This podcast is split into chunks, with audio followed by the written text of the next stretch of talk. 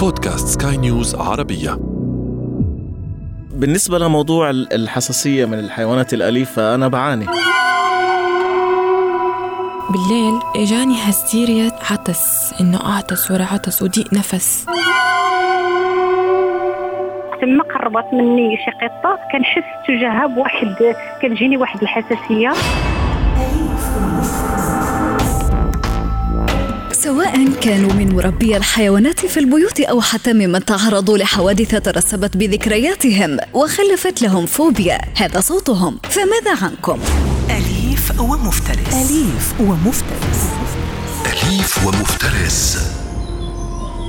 في عالم أصدقائنا الحيوانات أمور عديدة بغاية الأهمية. لابد علينا من معرفتها كي نحافظ على صحتهم وصحتنا. وقبل الولوج إلى حلقتنا اليوم لا أريدكم أن تفزعوا أبدا مما ستستمع إليه بل أريدكم أن تعلموا أن الوقاية من كل مرض من الممكن أن يصيب حيوانكم الأليف. تكمن في النظافة ثم بالنظافة ثم في الالتزام باللقاحات المخصصة له. فدعونا إذا نتصل بالدكتور أحمد الخولي لحسم الأمر.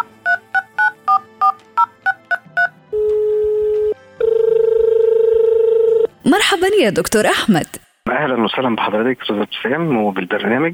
سنبدأ بمرض داء الكلب أو السعار مرض يعرف عادة لدى الكلاب وهو مرض فيروسي يسبب التهابا حادا في الدماغ ويصيب الحيوانات ذات الدم الحار كما قد يسبب عدوى ثنائية عن طريق العض من الحيوان المصاب أو ملامسة لعابه وبإمكانها أن ينتقل من الحيوان المصاب لحيوان آخر وكذلك إلى الإنسان.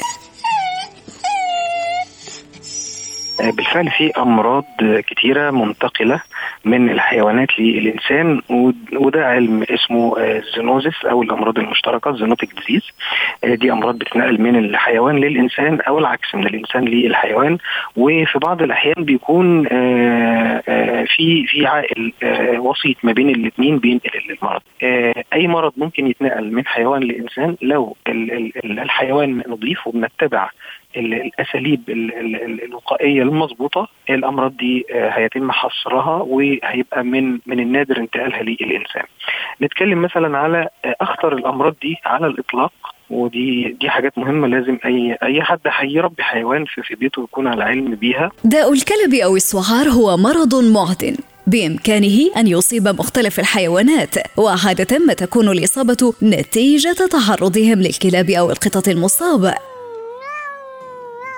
هو طبعا في الكلاب أكتر بكتير من القطط لكن ممكن ممكن القطة يجي لها العدوى نتيجة عض كلب القطة. العدوى دي بيعتبر القط في الحالة ديت ناقل للمرض ممكن القط يعض بالفعل كمان إنسان فينقل له المرض. أمراض بتتنقل من حيوانات كتيرة قوي مش مش القطط بس القطط الكلاب الأرانب الهامستر ايفن الحيوانات المستأنسة بغرض الركوب زي مثلا الخيل أو بغرض التربية بغرض الأكل زي مثلا خراف وماعز والى آخره وبعيدا هنالك من قد يخاف من ردود فعل بعض الكلاب إذا تم استفزازهم وهنالك من تترسب له هذه الذكرى السيئة حتى تصبح فوبيا قد تؤثر على حياة الفرد الشخصية إذا لم يتم معالجتها نفسيا. ولكن ليس كل كلب يهاجم هو مسعور دعونا نستمع لقصة صديقنا عمر التميمي. بالبداية أنا قبل في صغري كانت عندنا يعني مزرعة وفيها أنواع من الحيوانات وكان فيها يعني كلاب حراسة. في يوم من الأيام مع الأهل يعني رايحين رحلة واحد من الكلاب هجم علي أنا وإخواني الصغار. فبوقتها يعني تعرضت أنا لعضة من الكلب يعني بساقي. وتعالجت على أثرها يعني. بوقتها يعني صار عندي هاجس مع مع الحيوانات. من وقتها وأنا أعاني يعني مثل الفوبيا مع الحيوانات وخاصة الكلاب. استمرت معي الفوبيا لحد ما أنا كبرت يعني. هذه الفوبيا أثرت يعني حتى علاقاتي مع الأصدقاء. صار عندي يعني مع شريكة الحياة يعني طلبت من عندها أن تتخلى من عندها كانت هي تربي قطط يعني أكثر من قطة عندها أه ورفضت هي فصار الانفصال يعني بسبب الحيوانات. لابد علينا فعلا الذهاب لاخصائي نفسي إذا ما كان لدينا أي نوع من الفوبيا أو حتى محاولة معالجتها بمساعدة بعض المقربين أو الأصدقاء. ولكي نعود لنكمل لكم بقية الأمراض التي قد تصف بحيواناتكم الجميله والاليفه أيضا خاصة الجلدية منها. فبما ستبدأ لنا يا دكتور؟ مرض اسمه ال ringworm اللي هو القوباء الحلقية. ringworm ده مرض سببه بيكون فطريات نوع من أنواع الفطريات وده منتشر في معظم الحيوانات وفي أغلب الحيوانات وبحكم إن الحيوان الأليف بيبقى ملاصق لصاحبه لفترات طويلة ففي خوف من المرض دوت. وزي ما اتفقت مع حضرتك أستاذ ابتسام إنه لو المعاملات الصحية سليمة ولو ال ال ال الوقاية والاعتناء بالحيوان والمحيط بتاع الحيوان ما هو الحيوان والمحيط بتاعه في تعقيم في نظافة في متابعة مع طبيب بيطري في أدوية بتستخدم من البداية مش هتتنقل الامراض دي وهيتم حصر الآثار بتاعتها. هنقول الرينج ورم ده عبارة عن مرض فطري بيصيب الجلد وبيكون بي بي بيصاحبه حكة واحمرار وهرش وبتبقى العلامات المميزة قوي للمرض دوت وهو الشعر في مناطق الإصابة وبيبقى على شكل بدواير علشان نمنع طبعا علاجه بياخد من أسبوعين لثلاث أسابيع. من المهم جدا تعريض حيواناتنا المنزلية للشمس والهواء والعناية بنظافة حمامهم الخاص للوقاية منها، ولكن أحيانا قد تشبه القوباء الحلقية في أعراضها مرض الثانية، وقد يصعب علينا معرفة الفرق بينهما. آه ما هو أنا بمناسبة التنية إحنا في الأمراض الجلدية بتتشابه في الأعراض بتاعتها. يعني مثلا لو اتكلمنا على حد بيربي قطة على سبيل المثال عنده في البيت هيظهر بعض الأمراض الجلدية عليه نتيجة إن القطة ديت مريضة. شكل الأمراض الجلدية ديت بتكون احمرار على الجلد احمرار في مناطق معينة في الجلد. ممكن بعض التقيحات ممكن سخونة في في الجلد. نفرق في كذا مرض بيعمل الموضوع ده. قلت ذكرت لحضرتك على رأسهم ال ringworm أو القوباء الحلقية. في مرض تاني اسمه ال scabies اللي هو بالبلد يعني اسمه الجرب. في مرض تاني اللي هو ال cat scratches اللي هي الخربشة بتاعت القطط. القطط معروف إن 40% تقريبا من القطط فيها بكتيريا اسمها Bartonella. دي ممكن تعمل برضو أعراض على الجلد بالنسبة لل human بالنسبة للبني آدمين. في مرض كمان اسمه ال Pasteurella ده برضو بيعمل تورم واحمرار وسخونة في في الجلد. عليكم أيضا أن تحذروا من خدش القطط التي لم تأخذ كافة اللقاحات. ففي بعض الأحيان قد تتسبب خدشة منها في داء ال Bartonella. في مرض تاني اسمه ال scabies اللي هو بالبلد يعني اسمه الجرب. في مرض تاني اللي هو ال cat scratches اللي هي الخربشة بتاعت القطط. القطط معروف إن 40% تقريبا من القطط فيها بكتيريا اسمها Bartonella.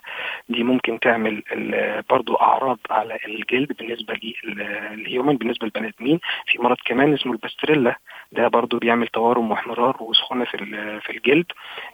طيب إحنا نتفق الأول إنه في آه أنا أنا كمربي عايز أعرف إيه المرض اللي جالي من من القط آه زي ما قلت لك هو بيتشابه الأربع أمراض دول أو الخمس أمراض دولت في وجود احمرار وتورم آه في الجلد مكان ال scratch نفسه مكان الخربشة بتاعة القطة أو even من غير خربشة لمجرد التلامس هنلاقي فيه تورم احمرار وسخونة في في الجلد. هنفرق زي ما قلت لحضرتك.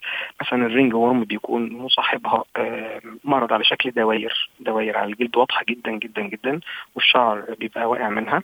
في المناطق اللي فيها شعر سي مثلا لو ولد في إيده أو في رجله أو في في في فروه الرأس الحكة في الجلد بالظبط بالظبط ووقوع الشعر على شكل بدوائر. هو أعراض المرض بتتشابه زي ما قلت لك ما بين الحيوان وما بين الإنسان في في في الجزئية بتاعة الأمراض الجلدية. وأهمهم زي ما قلت لحضرتك التورم والاحمرار والسخونة في مكان ال lesion أو المرض نفسه أو على الجلد. من المرهق علينا أن نعلم الفرق بين هذه الأمراض ولكن لا عليكم فقط التزموا بكلام البيطري. إحنا هنفرق حاجات طبعا بسيطة زي ما قلت لحضرتك. لو في قشره على مكان الاحمرار ده بيكون بنسبة كبيرة ال scabies أو ال أو ال أو الجرب. لو على شكل دواير من غير من غير قشر على على الجلد ده بيكون ال ringworm أو اللي هي القوباء الحلقيه لو مجرد بس تورم واحمرار وسخونة في في الجلد ده بتبقى حاجة اسمها ال Pasteurella آه في في آه بعض الأمراض الأخرى. وعلى فكرة علاج الأمراض دي سهل وبسيط. بالنسبة للانسان البعض بيروح بالمضادات الحيوية الموضعية. والبعض بيروح بمضادات الفطريات ولكن ال ringworm بالأخص محتاجة علاج مكثف شوية لمدة أسبوعين أو ثلاث أسابيع وبيتم السيطرة عليه. لا داعي للهلع، فالوقاية تكمن في العناية بنظافتهم الجسدية، ومن هذا المنطلق دعونا نتعرف على أسباب مرض التكسوبلازما والذي عادة ما ينسب للقطط، وهذه الأخيرة قد تكون إشاعة مغرضة. برجع وأقول إنه القطط مظلومة في الموضوع ده لأن التكسوبلازما من الأمراض بالفعل اللي ممكن ممكن نقل من القطة للبنت آه وبيكون خطرها في إجهاض. بصي حضرتك هو علشان تحصل عملية إجهاض آه في, في في واحدة بتتعامل مع مع قط اولا لازم يكون القط مريض عنده توكسوبلازما ثانيا لازم يكون في المراحل المتأخرة من المرض عشان يكون في الطور الماضي ثالثا لازم ال ال ال البنت دي أو الست دي تتعامل مع فضلات القط ويكون في إيديها جرح علشان تحصل العدوى. رابعا العدوى لو اتلحقت في الأول ما, بت ما بتعملش إجهاض أو تشوهات في في الأجنة. خامس حاجة وأهم حاجة إنه ممكن اللحمة الغير مطبوخة جيدا تنقل التوكسوبلازما يعني الموضوع مش مقتصر على القطط لأن في رعب وفي فوبيا من من التوكسوبلازما في في القطط والقطط يعني هنقول مظلومة في في القصة دهيت. آه في اشتراطات كتيرة بتحصل عشان يتنقل المرض. والمهم اللي بأكد عليه دايما إنه طول ما في نظافة للحيوان والبيئه اللي هو قاعد فيها وطول ما في متابعة دقيقة لأي عرض بيحصل عنده يبقى من الصعب انتقال آه الأمراض اللي هي ممكن آه تصيب اللي بيقتني الحيوان ده. ده يعني ملخص لبعض أهم الأمراض اللي ممكن تتنقل من الحيوانات للإنسان. ليس بعيدا عن موضوع نظافة الحيوانات. هنالك مرض آخر يسببه قلة العناية حمى الببغاء. بالفعل هو نتيجة برضو عدم النظافة وعدم تنظيف القفص اللي فيه الطيور. ممكن بتحصل حمى. يعني مثلا عندنا البغبغان في في في مرض بينقله بسهولة للإنسان حتى اسمه اسمه مرتبط بالبغبغان حمى الببغاوات يعني. ده برضو بيعمل بعض الأعراض عند عند الهيومان بتكون يعني مقاربة لاعراض البرد أو الانفلونزا بتكون أعراض خفيفة مش مش مش شديدة وعلاجها بسيط. النظافة بتاعه القفص وبتاعه بتاع الطيور غاية في الأهمية. طبعا الطيور عشان الريش والكلام ده بتكون برضو فرصة إن تنقل بعض الطفيليات والحشرات نتيجة برضو عدم النظافة. دي دي حاجة واردة. وبرضو عموما معظم الحيوانات اللي فيها فرو بتكون سبب في انتقال بعض الطفيليات زي البراغيث والحاجات دي. وكما عودناكم دائما بقصة ملهمة. إليكم قصة نسرين شاهين مع ببغائها الذي لم تفرط فيه رغم أنها قد أصيبت منه بهذا المرض.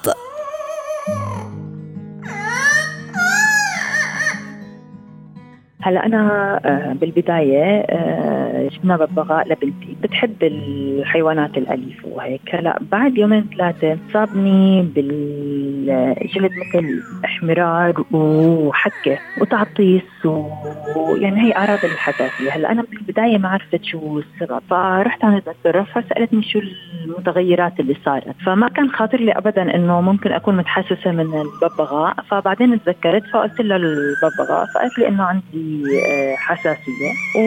وتعالجت في الموضوع عن طريق ادويه كورتيزون. هلأ الببغاء بعده موجود عندي بالبيت. لأنه بنتي حبته كثير وتعلقت فيه كثير ريو. فهو بالنسبة لها صار خلص فرد من أفراد العائلة. بس أنا طبعا ما بقرب نهائيا بالمحيط اللي هو موجود فيه. حتى لما بطير بقلب البيت ببعد عن المنطقة اللي هو فيها بس مشان إنه ما ما تزيد القصة عندي. ومشكلة حساسية الحيوانات وقت ال stress بتزيد لأنه يمكن المناعة بتضعف فبزيد هاي الحكة تعطيه الجلد بصير أحمر. فهاي هي الأعراض اللي صابتني بس بعده ريو موجود و... وبعده عم بيلعب بقلب البيت.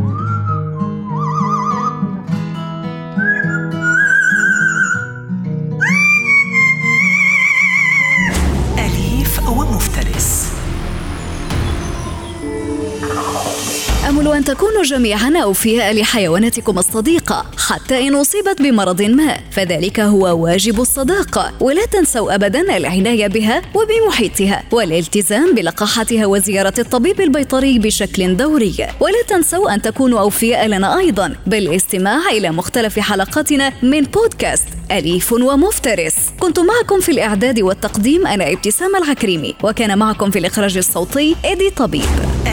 أليف ومفترس. أليف ومفترس. أليف ومفترس.